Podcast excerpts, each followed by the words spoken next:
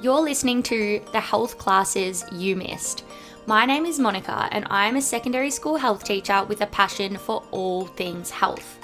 Whether you're currently at school or you finished 20 years ago, this podcast will help you understand those topics that may have been skimmed over, considered inappropriate, or flat out ignored. So sit up straight, faces forward, let's get into it.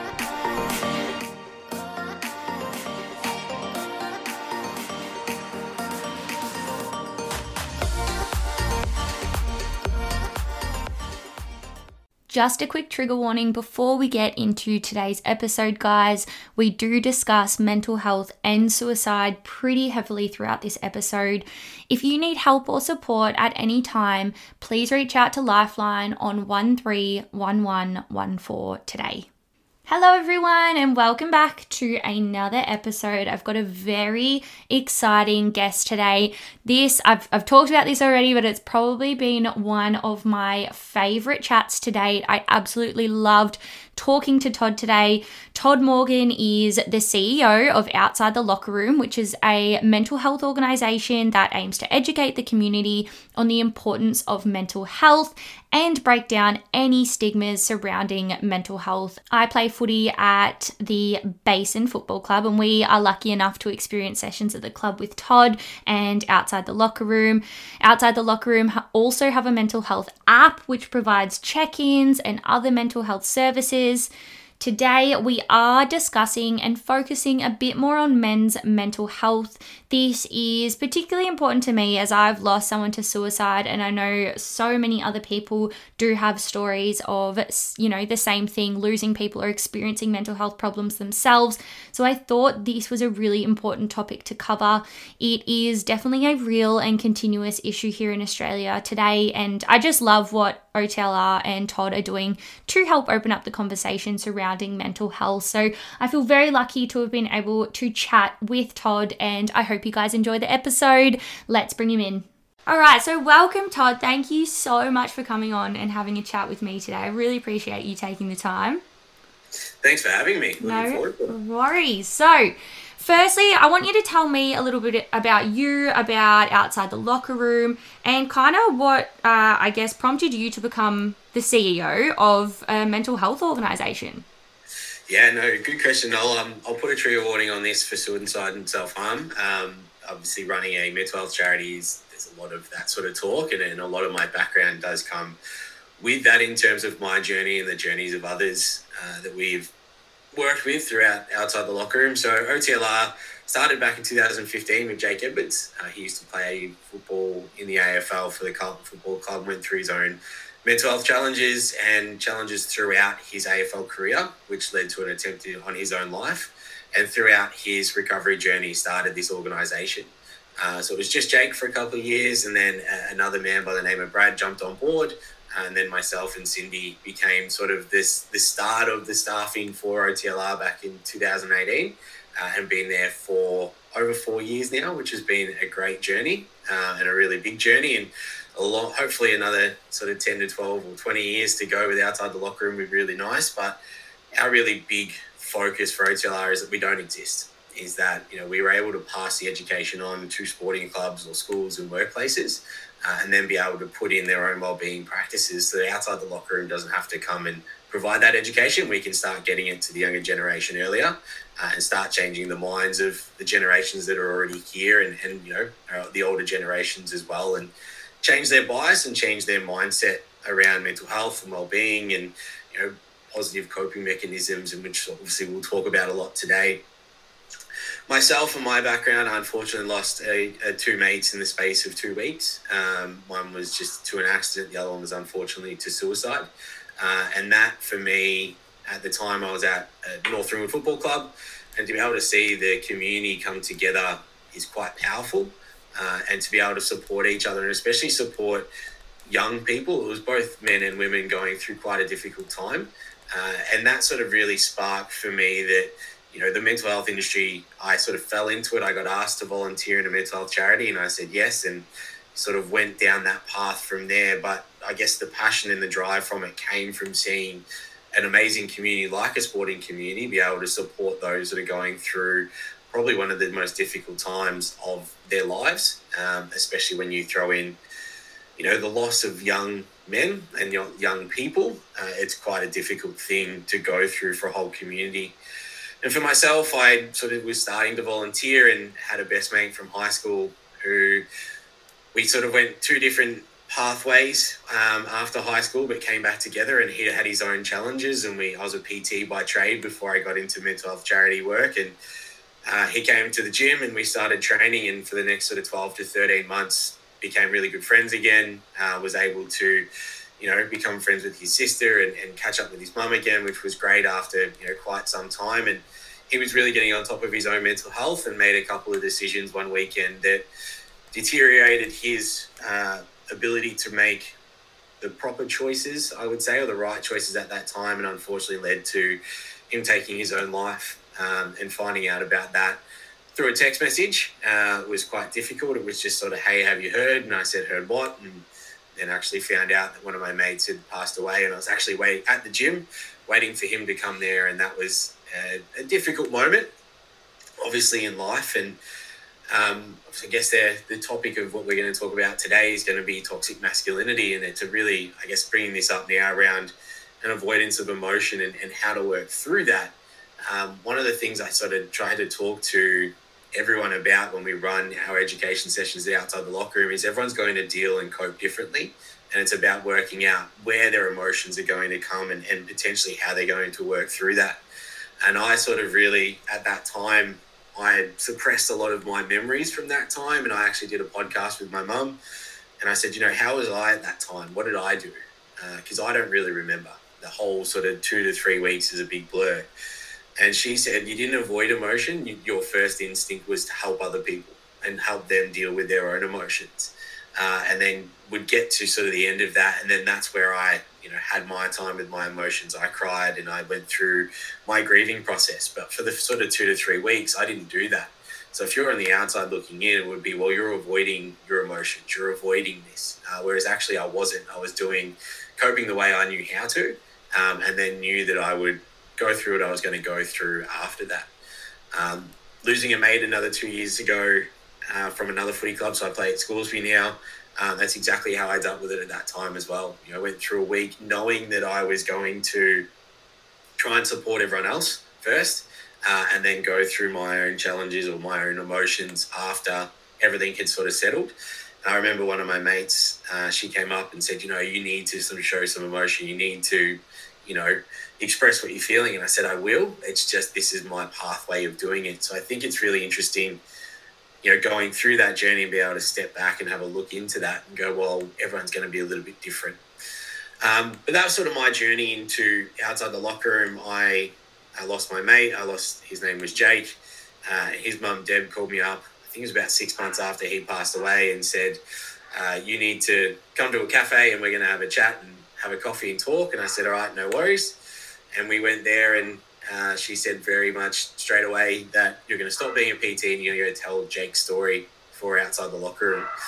So she said, you know, you need to go and tell Jake's story. And, and Deb's big thing was that, you know, if there was a, a program like outside the locker room while we were growing up and we were playing football or playing sport in general, that it may have broken down those barriers between you have to go and see a counselor or a psychologist, which is, you know, in her words, a white coat um, and actually hearing from just normal everyday people that have had a background in sport or have a passion to talk about mental health or what the challenges they're going through. So it was a really big push from her to myself uh, to go and tell that story, but also knowing that I already was in the space to start off with, had a really big passion for it, and really wanting to sort of get out there, out there and and spread that message and you know, I sort of once she said that, I went home and actually found a photo of of Jake, or, and it was around a mental health night where some three very brave people told their stories in front of a room of 350 people.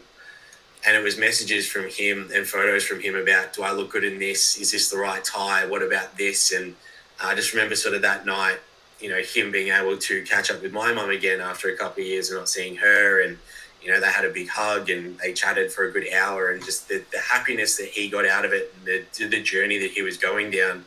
I think the hard part for me was that when we did lose him, he was about two weeks away from going back to playing football and going back into the sporting environment. So if it had been two weeks later, you know, maybe that support system would have been there. Maybe those conversations could have been occurring. Um, and it really moved me into outside the locker room and went, okay, this is sort of the path that I want to take. Um, and then having been in it for four years now, the amount of stories that are so similar to the one that I've got for both men and women, uh, losing both men and women to suicide or self harm or just, you know, deaths in general, or, you know, they've gone down a path of drugs and, um, you know, self destruction in a way uh, is, you know, it's rampant. Uh, so an organisation like us going in there to try and start some conversations is really important. Yeah. Oh my god, that's in that's insane. I think firstly, I mean, going back to the start of that, so inspiring. Of is it Jake who started the who started the organization? Yeah, Jake Edwards yep. started it cool. um, back in 2015. Yeah, so I mean, his story in the first place to be, I guess, you don't want to say brave enough, but it does take a lot for people to get up and talk about their own personal experience. And for him to do that and decide, I'm actually going to use this to help others is awesome. And then, of course, finding people like yourself who I guess so unfortunate that you have lost the people that you have lost. And I'm just, the way you just kept speaking about more and more people just then is obviously just so sad. But now you're using that as a way to help other people. And like you said, even the fact that that your first reaction was to go, all right, I'm going to sit back and hold on to my emotions for a minute while I help others that's in, that's so inspiring and that's really awesome for other people. And i think that just proves that you are absolutely in the place of work that you should be. Because um, i know a lot of people as you said grief and and you know those kind of things hit people so differently and you don't necessarily know how you're going to react to things. I know that you know talking to anyone i think everyone has a story of someone, whether they know someone who's committed suicide, whether they know someone who's dealt with mental health problems in general. Every single person you talk to, I think, would have a story in in some sense. So that is really important as well that you can relate to people in that way um, and really. Yeah, just get the conversation going. I think as a teacher, as someone, you know, I teach between the ages of 14 to 16. Um, I'm a health teacher, so we talk about a lot of mental health stuff. We get people in, we do all those good things. Um, and having that conversation is invaluable even you know in the classroom. But the fact that i know that hopefully now they're going off to their their clubs and they're going you know outside of school they're able to still continue that conversation. And even if they use the things that they're learning in school and and taking that out and you know just doing what your organization does and starting that conversation is so important and honestly invaluable to to those young people. So really good job with all of that. I just I can't believe um, that story, your story in particular. You know, with with how you got to where you are, and I'm just I'm so sorry to hear about about the people that you lost because it's it's one of those things where it's like, what if you know all of those things, but at least now you're using it to um you know to better the mental health of other people. So really awesome.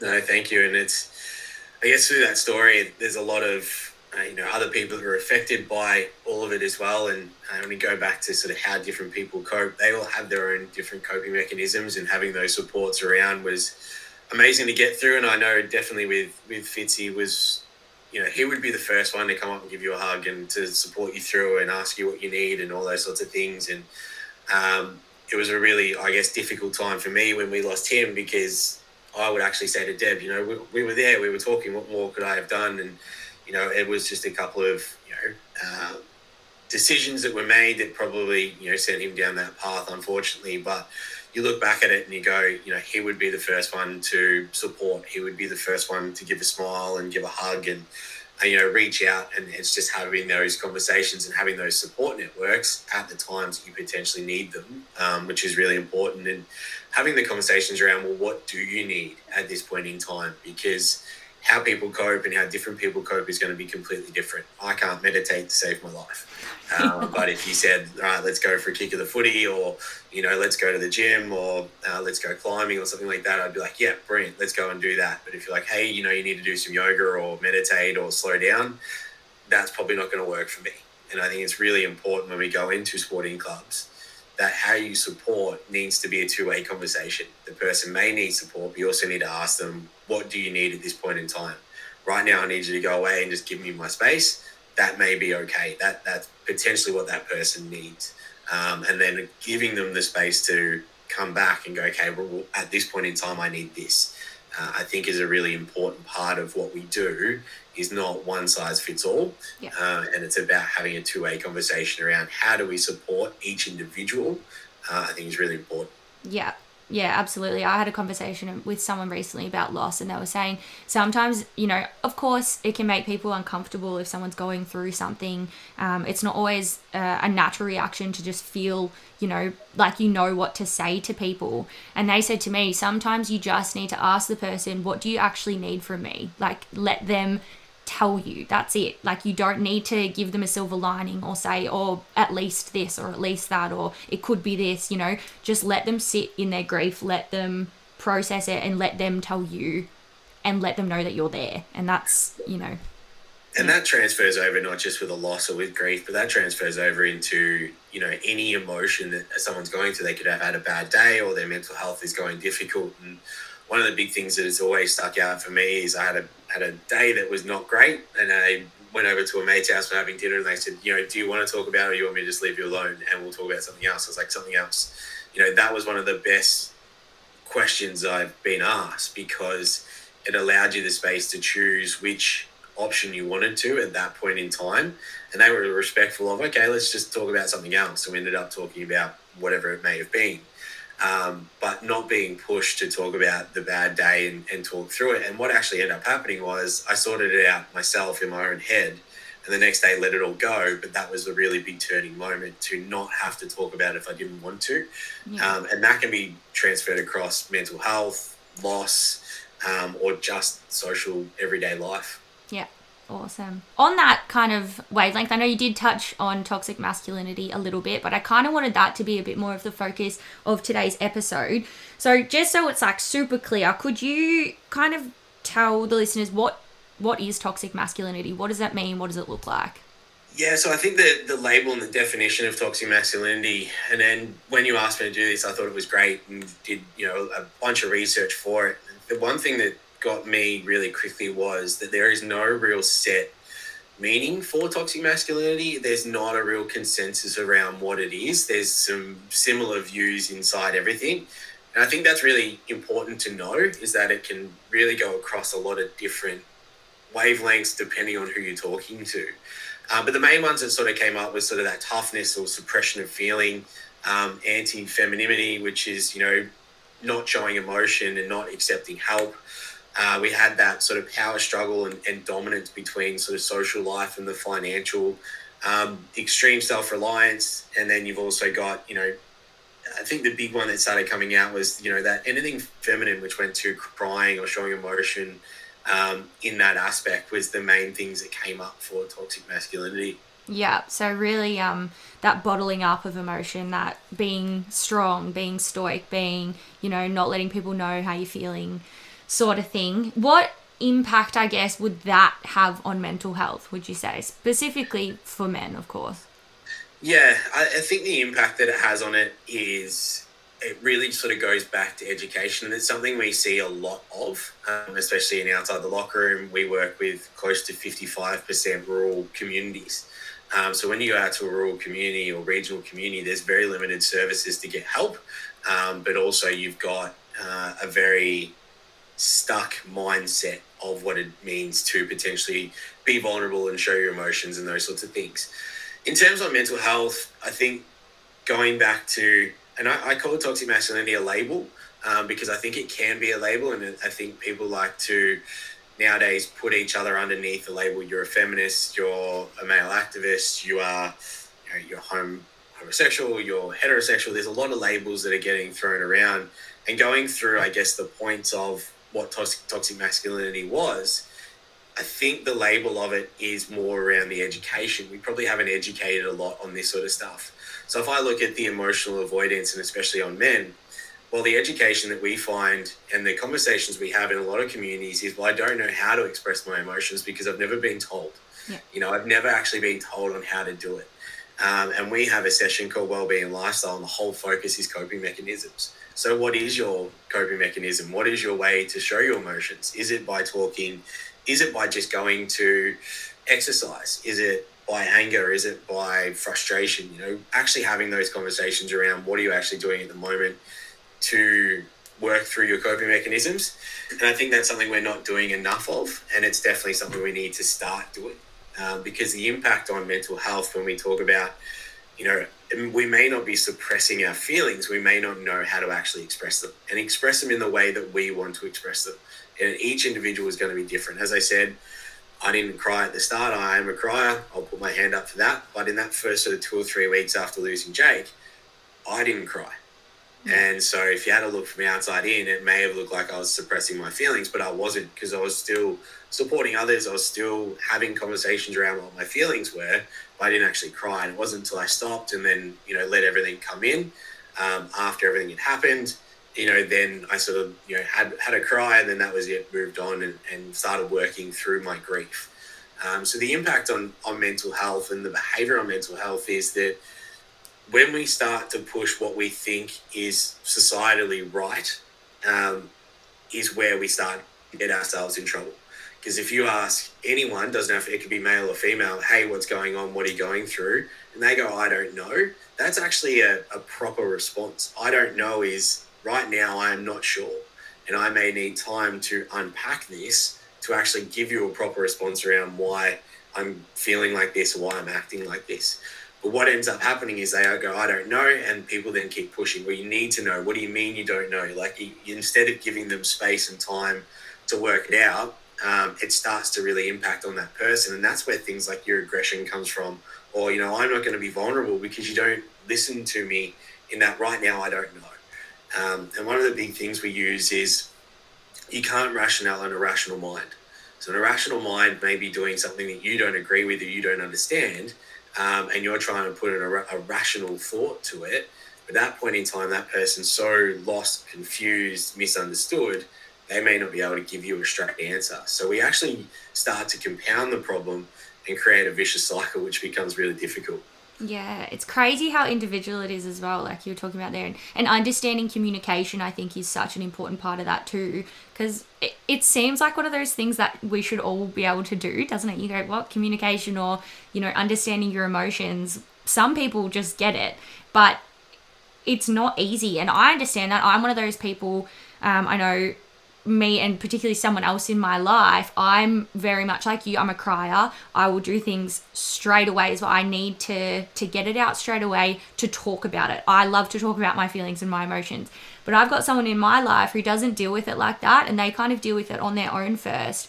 And to me initially that was a real weird thing for me. I was like, what do you mean? You you don't want to talk? Like and here I am asking a million questions and it took a conversation to be like, hey, this is actually not how I deal with things.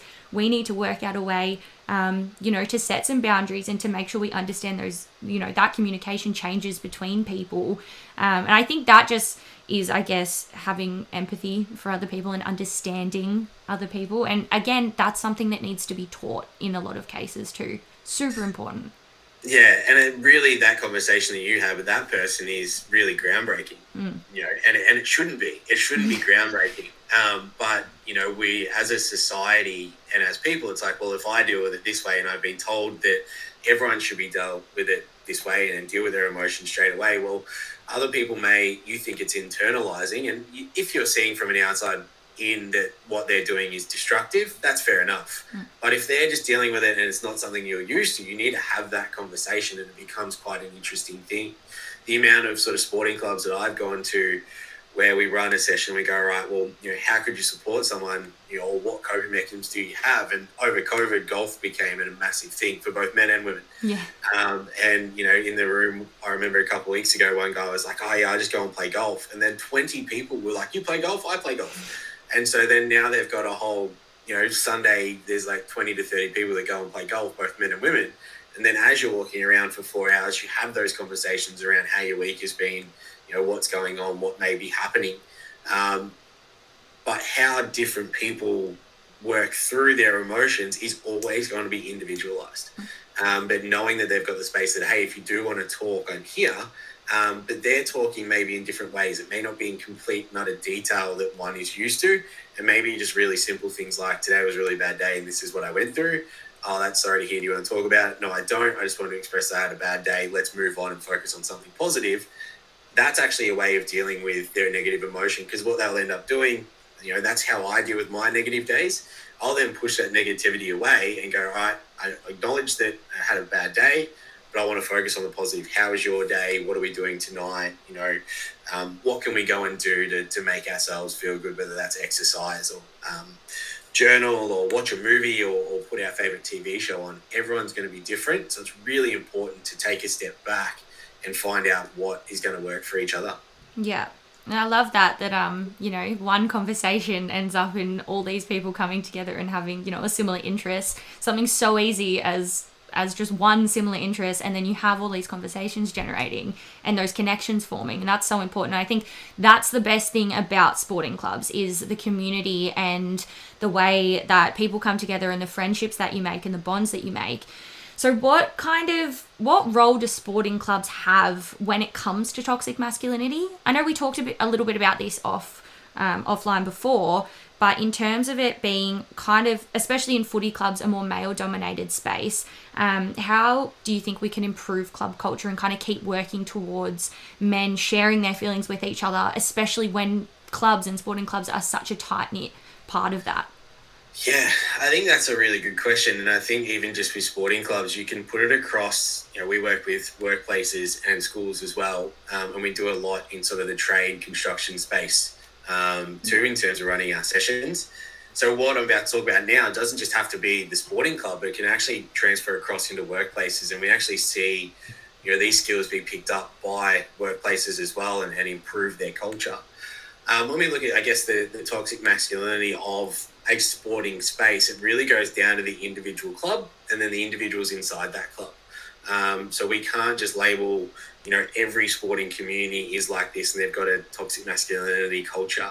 Um, because sometimes, yes, they do, and there needs to be education and needs to be hit on the head really quickly. Um, but there are some clubs that, you know, are going in a really, really good direction. They have some things to work on. And it's just as simple as having a conversation that's going to be able to improve that.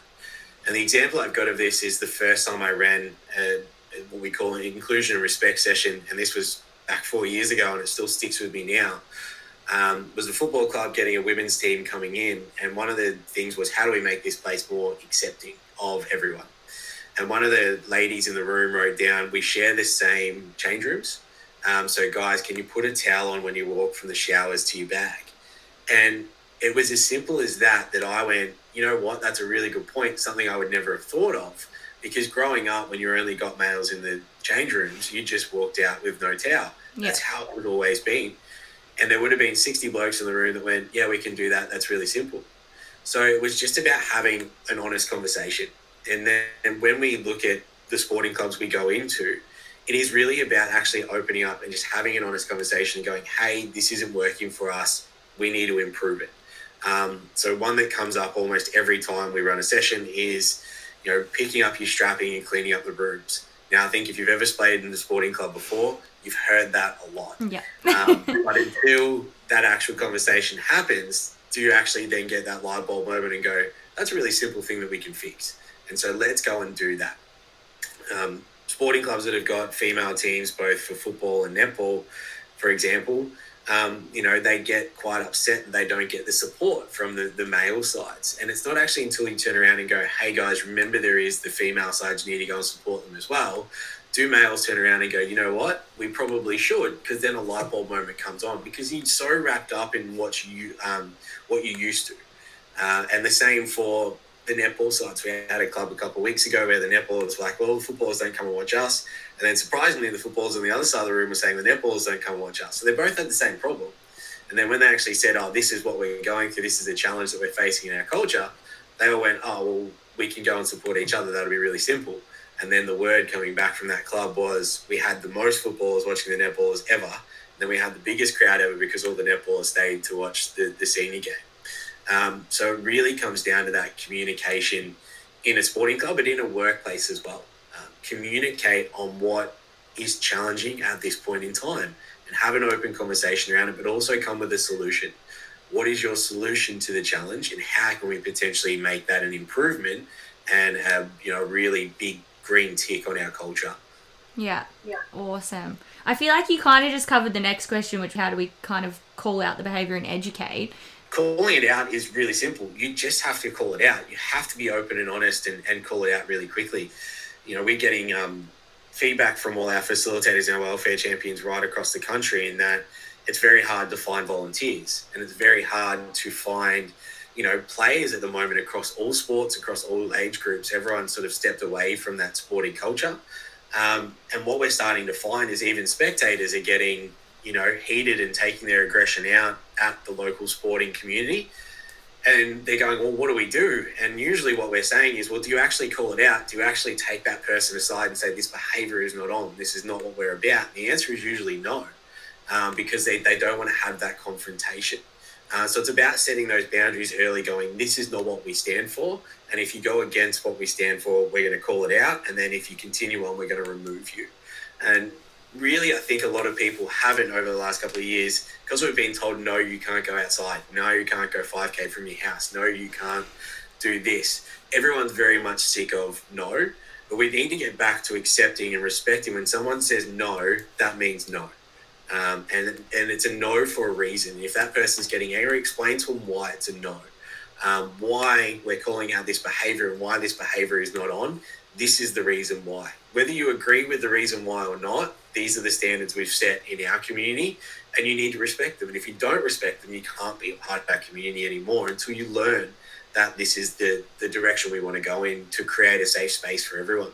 Yeah, I think that's really, really important is making sure that everyone, especially when it comes to both men and women's teams as well, making sure that everyone has the same expectations and really creating that I know at my footy club, I play at the Basin. Of course, you know that. Um, I don't know if the listeners do. Uh, and we, before every season, our coaches and our captains get a list of expectations. And I don't want to say rules, but kind of rules or, or boundaries, should I say, um, about things that are expected of us. So those are about, you know, drugs within the club, uh, respect that we are to show not only to the people within the club, but to our opponents as well. Um, you know, we talk about how are we as individuals going to contribute to a positive club culture. And I think even that like little that seems little i guess. It's it's short it's quick. We we spend 10 minutes on it after training just writing down a couple things having a quick chat about it. That stays in the back of my mind the entire season because i've got that in my head. What did i say? How am i contributing um, you know to a positive club culture? What am i you know i'm going out there with the uniform on and how am i holding myself to to account in a lot of ways as well? And i think that is yeah, just so important, and that's awesome what what you said about all of that. I think um, yeah, and I think that those boundaries. things are really good because, mm. and again, it goes back to being open and honest about what is you know what is expected, and actually having that conversation because people don't know what they're not told. Yeah. And I think a lot of people are starting to forget that is if I'm not educated, I'm not told, um, then you're you're not going to learn, and you're not going to learn why to do this, why not to do that and having those expectations is really really important. And, and turning around to the people that are involved in that community like simple things as like saying hi hello to everyone when you rock up. Now when people rock up to work they go oh, i'm too busy to say hi hello and they rush around they've had a bad day. They're like no one wants to talk to me. It's like well did you take five minutes to say hello to everyone? If you're in a sporting environment think of those people that have marked the grounds or working in the canteen or volunteering their time for the day. How many times have you gone up and said thank you? You know, thank you for marking the ground, or thank you for cleaning up the rooms, or thank you for being here early to open up the rooms and being here for nine hours of the day. Because sport and work is not a right, it's a privilege. Yeah. And I think we all need to really remember that really quickly. Um, and the other thing, too, is that until you're actually told, you won't actually think to be able to do that. An example of that was a a sporting club that we worked with, they had a player who we educated them on what the signs and symptoms were, and he actually took a step back and went, you know what, I'm actually going through something right now. And I need to take a step back and, and sort myself out, which was great by him. And he came to the footy club to watch two weeks later because he stepped back from football just to try and get himself right. He acknowledged that his sport at that point in time was causing him a lot of stress and performance anxiety and those sorts of things. And one of the points that I always say is we'll shake hands with everyone and say hello. And he was actually at the gate, and before the seniors ran out on the ground, every single player actually went and said hello to him and said thanks for coming down. But they wouldn't have known that if someone didn't educate them. And I think that's really important is to have those really open conversations and go, here's what we expect, here's what are obviously um, our no goes and, and what we don't want to have in our culture. And then everyone's on the same page. They can't go, oh, no one ever told me. So you just need to be able to tell everyone have those you know, points in place. Yeah, make them really clear. Yeah, on that a little bit, I know obviously that guy uh, taking a step back. How would you suggest people check in with their mates, make sure they're all right? Maybe someone has taken a step back, whether it's from a club or work or you know just friends in life. What are some things people can do to to check in with them and make sure they're okay? Yeah, it's a it's a really good one, and again, it'll go down to each individual. Like I am not very good at talking on the phone. I don't know why. It's just never been my thing. But text messages always been great. Um, so to be able to check in on someone is just consistently just saying hello, how are you? Um, and now the answer you're usually going to get back from how are you is good or fine. Um, so if you stop and ask a second time, how are you really, then that may open up a conversation and go from there. Uh, and I think we checking in with people, it's about consistency. So it's about consistency with saying hello. It's about consistency with having just different conversations. It doesn't have to be, I noticed this and I know you're going through a difficult time. It could just be a conversation about every anything. Because then when you make friends with that person, they may turn around and go, I've had a really shit day and this is what I'm going through. But they, that may be six to eight months down the track. Um, so consistency is the big thing for all these skills. So, hi, how are you? Really important. If you're noticing someone's going through a challenge, you can actually say to them, I've noticed these five things and, uh, you know, is everything okay? Uh, and if they say, no, it isn't, be re- prepared to listen. And I think that's a big thing, listening to hear rather than to respond. Mm, don't try and fix that person's problem. Just let them talk. And they may fix their own problem while they're actually talking. Um, and one of the big taboo ones I think that a lot of people come up with is the phone. You know, the phone's actually a great tool. It's a fantastic tool. Technology is great. For anyone that's out there that drives to work, well, you might have a 30 minute to 60 minute drive to work. That could be three or six 10 minute conversations that you have instead of listening to talkback radio, which is usually pretty crappy, mm. or listening to music, you might just call on the way home from work and have six, 10 minute conversations when you're stuck in traffic. Learn about how that person's day was. Again, it may not turn into their mental health or what they're struggling with. But again, if we take our mindset away from it always has to be about how you're feeling to celebrating wins. Or you had a really good day, you know, you finished that job in record time. That's brilliant. That's awesome. Great work. Or my kids did this. Oh, that's brilliant. Or, you know, they've got a grand final on the weekend. I'll come down and watch. So then you're creating even more social connections. Um, but if phone calling is not your thing like me, it could be a text message. How's your day been? And you might send out five of those messages at night and it starts five different conversations. Pick a really random person in your phone that you haven't spoken to for a while and send that message. You're usually going to get a pretty weird response back. Um, but it does start a conversation really quickly with someone that could lead to an in-person social interaction that you might have somewhere else down the track. So, but all that has to be consistent if you're not consistent with it, um, then it's going to be hard to build that proper connection to have those more meaningful conversations when you need to.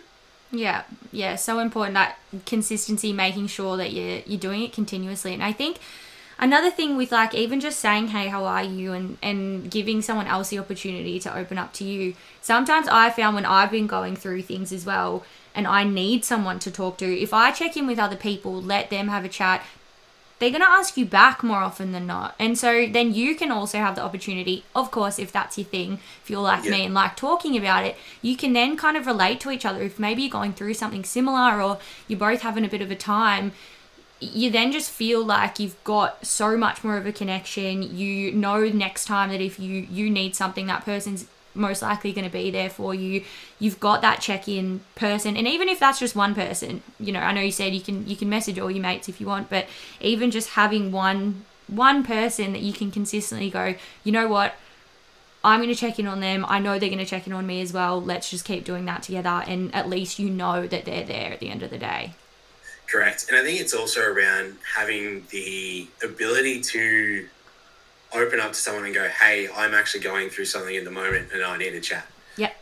You know, I think that's also the big one. If you're waiting for someone to check in on you, you may have to turn around and open up your vulnerability first, um, which may lead to them opening up their vulnerability. But there's nothing wrong with turning around to your mates and going, hey, I'm having a really shit time and I need to talk about this. Or even better, which is always, hey, listen to what went really well for me today. You know, we need to start having more of those conversations because um, I think we're really missing out on celebrating our wins. You know, having a conversation to go, you know, this is what I did really well. I bought a house, or I had a baby, or I got a promotion at work, or you know what, today was just a really good day. And actually explaining why that was a really good day is really important as well. So it doesn't just have to be reaching out to say, checking in on someone or going, hey, I'm going through a bit of a difficult time, but it's also reaching out to celebrate the wins. And then your friends and your family will hopefully celebrate their wins as well with you. We start to create an, a really good positive culture in our own little communities. Yeah. That's really interesting because I I've got a, a class that I do. It's a health based class at school, and every morning or every time we've got class, we start with either like a gratitude or whatever. We stand in a circle. And I did one the other week that was tell me something that you're most proud of. And every other prompt that I've given my kids, they've been fine. They've all had something, no passing, none of that. This one, they really struggled with it. They all sat there for ages going, I don't know what I'm proud of. I don't know what I've done. I haven't done anything, this, this, that. And I had to kind of explain to them, oh, it's it can be anything. Did you brush your teeth twice yesterday? Great. Awesome. Proud of yourself. Did you, you know, sit your exams and you passed them or, you know, you sat them anyway and you were just proud that you got there? I was like, it doesn't have to be anything huge. And I think that was really important for them and important for everyone because it doesn't, you know, those little wins don't necessarily have to be, it can be the great things like I got a promotion, I had a baby, whatever else but it can just be, you know, this morning I got to get up and drink a coffee in the sun, and that was awesome. And that was yeah. like something that made me happy in the day. And then all of a sudden, the person that you're talking to is thinking, hey, what, what good thing happened to me? What did I appreciate about my day? You kind of get that gratitude going without even realizing it. I think that's really important too. It definitely is. And if you put it back to a sporting contest like we do, and we look at, especially like a footy club, if you've got 22 to 26 players in a team, not every person's going to be able to get 40 disposals and kick six goals. Mm.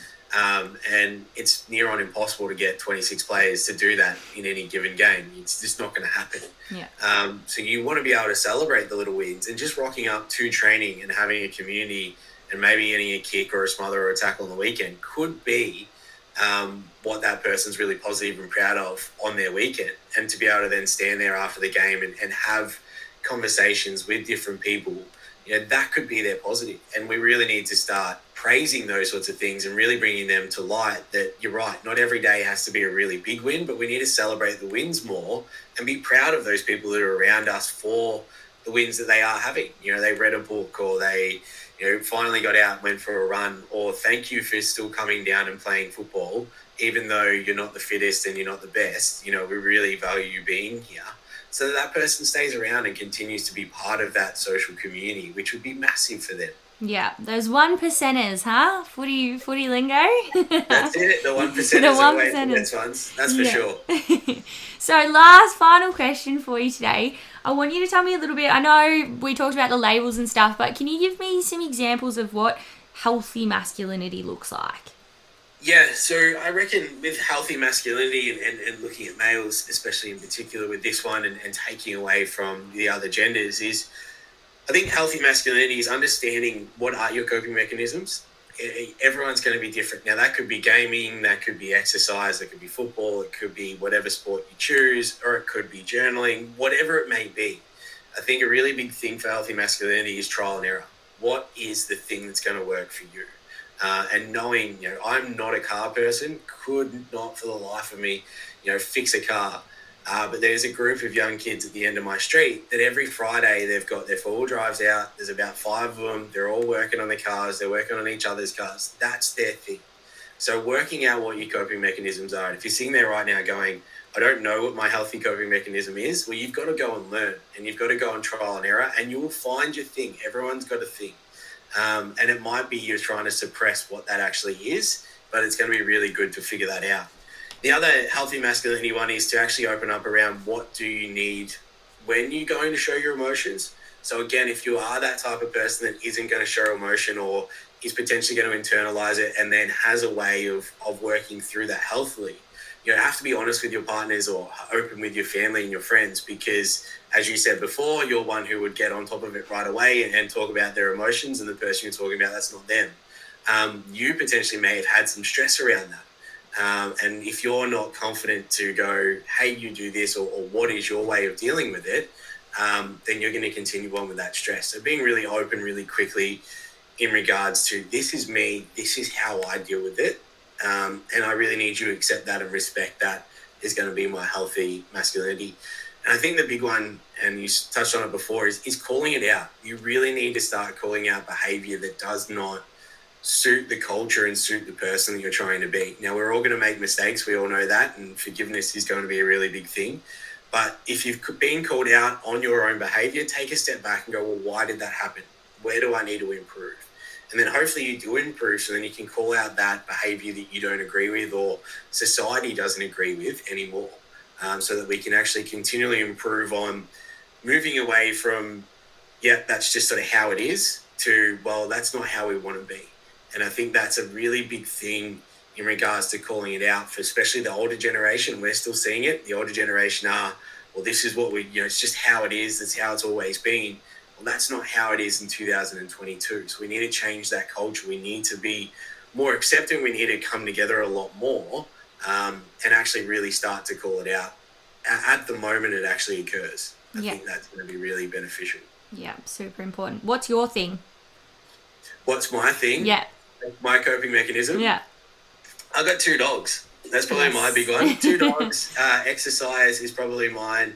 Uh, massive reader as well. Okay, yeah. Um, yeah, huge reader. And then you know, sort of started journaling, didn't go too well.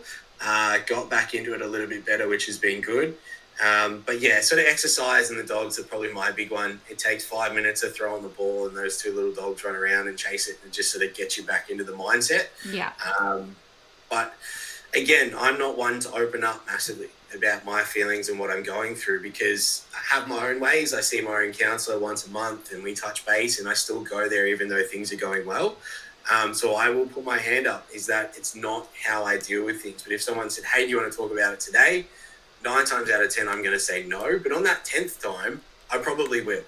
And have leaving that space open is really important. I went through a difficult time at the start of this year. I was able to call up my mates and say, hey, you know, can we go for a walk? I'm going to come around and have a beer. Um, it doesn't always obviously have to be with alcohol, but that's just sort of what I did. Um, and I said, hey, this is what I'm going through. I don't need you to do anything. Don't change. But I thought it was good to let you know. You know, we've been mates for close to 10 years. They always check in, but they always leave the door open, if that makes sense. So they may not always go, how you feeling? But the door's always open there. And I think that's really important um, to not get frustrated if someone doesn't open up in the time you want them to. Um, but it may be 10 years down the track where they actually need that one time to go, hey, mate, sit down for half an hour. This is what I'm going through. It sucks. Uh, I don't need to change anything. I just need you to keep being the same. But if I've been a bit off, or you notice me being a bit off over the next couple of months, this is why. Don't need you to ask me how I'm going. I just need you to continually be who you are. Um, so, you know, my thing is not to open up, but it happens sometimes. Um, but yeah, dogs, exercise, reading, they're probably my three go tos. That's good. Awesome. I think a really important thing that you just said there as well was going and seeking further help. Of course, I'm the same. I go to a therapist as well. Um, but continuing to go when things are going well. I think that is so important saying that because I think a lot of people think, oh, I'm only going to reach out for help or I'm only going to go, um, you know, seek further help. Like it could be just talking to a mate or going and getting, you know, professional help, like seeing a therapist when you're at your lowest. But that's not it. Those services are available for you whenever you need them. And that can be when things are going well. Because as someone, like I said, I just need to talk about it all the time. And a part of that isn't, you know, I'm not going to my family or my partner every single day and, and kind of trauma dumping on him if I need it. I've got yeah. those services and I've got someone there to be like, oh, hey, I need to book an appointment in. I've got some things I want to talk through. Um, and I know that you guys have an app where you have all that information on there as well. Can you touch a little bit about that app? Yeah. So the, probably the easiest one is to probably go to our website. Yeah. Um, if you went to otlr.org.au and you can find welfare and that will connect you with Redefine. Um, so Nat from Redefine is actually my counselor. That's sort of how we became involved in, in the business, which has been great. But you go through there, and again, I went to Nat for more business development. So I was like, all right, I need to learn some skills. I have mentors in business, but I sort of knew from Nat Services it wasn't just counselling, and most counsellors aren't, or most psychologists aren't. You go there and go, okay, I'm in this stuck position. What do I do? Um, so the way I usually explain how counsellors work is you could be in a really big knotted ball, and they'll be able to untangle that for you by allowing you to talk. Uh, but if you head to otlr.org.au, redefine life run low cost counselling. So instead of it being $150, it's only 40 you get the first 15 minutes free. So around about 50% of people who reach out are usually looking for advice, for support for someone else. Um, and then you get the option to continue on with the counselling if you want to, or you can just take the skills that you've been given. Um, so it's a really great service to have. Uh, to be able to go to that and go, hey, I need support with this, or I just want some skills. I don't actually want counselling at this point in time.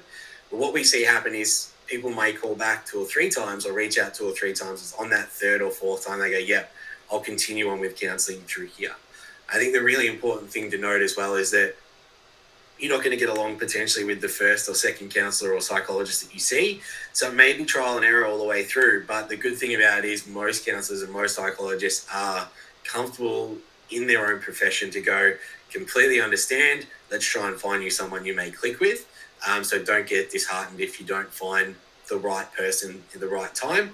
Uh, but you can reach out, as I said, otlr.org.au, click on the welfare tab, and they'll be able to go and get the support.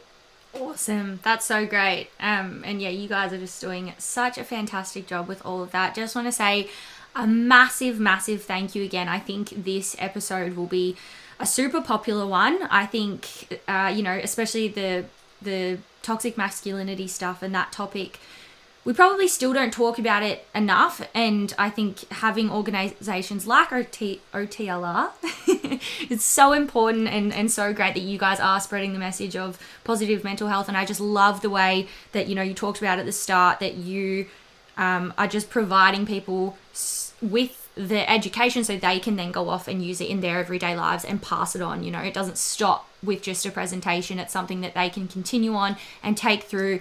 And, you know, as someone I, as I said before, I'm at the Basin Footy Club and you've come to our club multiple times. I think you've, you've been there twice this year, but I know other seasons as well. And that's yep. just been invaluable um, at our club as well. And everyone has something positive to say about it. So, if you are listening to this and you are someone at a footy club or a school or a workplace and you think we need something like this, definitely hit outside the locker room up and make sure um, that yeah you you get educated on it because it's so important. But yeah, thank you and thank you so much for spending the time and coming on and, and chatting with me today. No worries. Thanks for having me. No worries that is all for today's episode, guys. I hope that you got so much out of that and just feel inspired to check in with your mates and, most importantly, take care of yourself. Remember, there is always support available. Head to otlr.org.au to check out more from outside the locker room. I will, of course, post all of this on my socials and add the links to the show notes too. Other than that, I hope you guys stay safe as always, and I'll be back in your ears next week with another No Stupid Questions episode. See you later.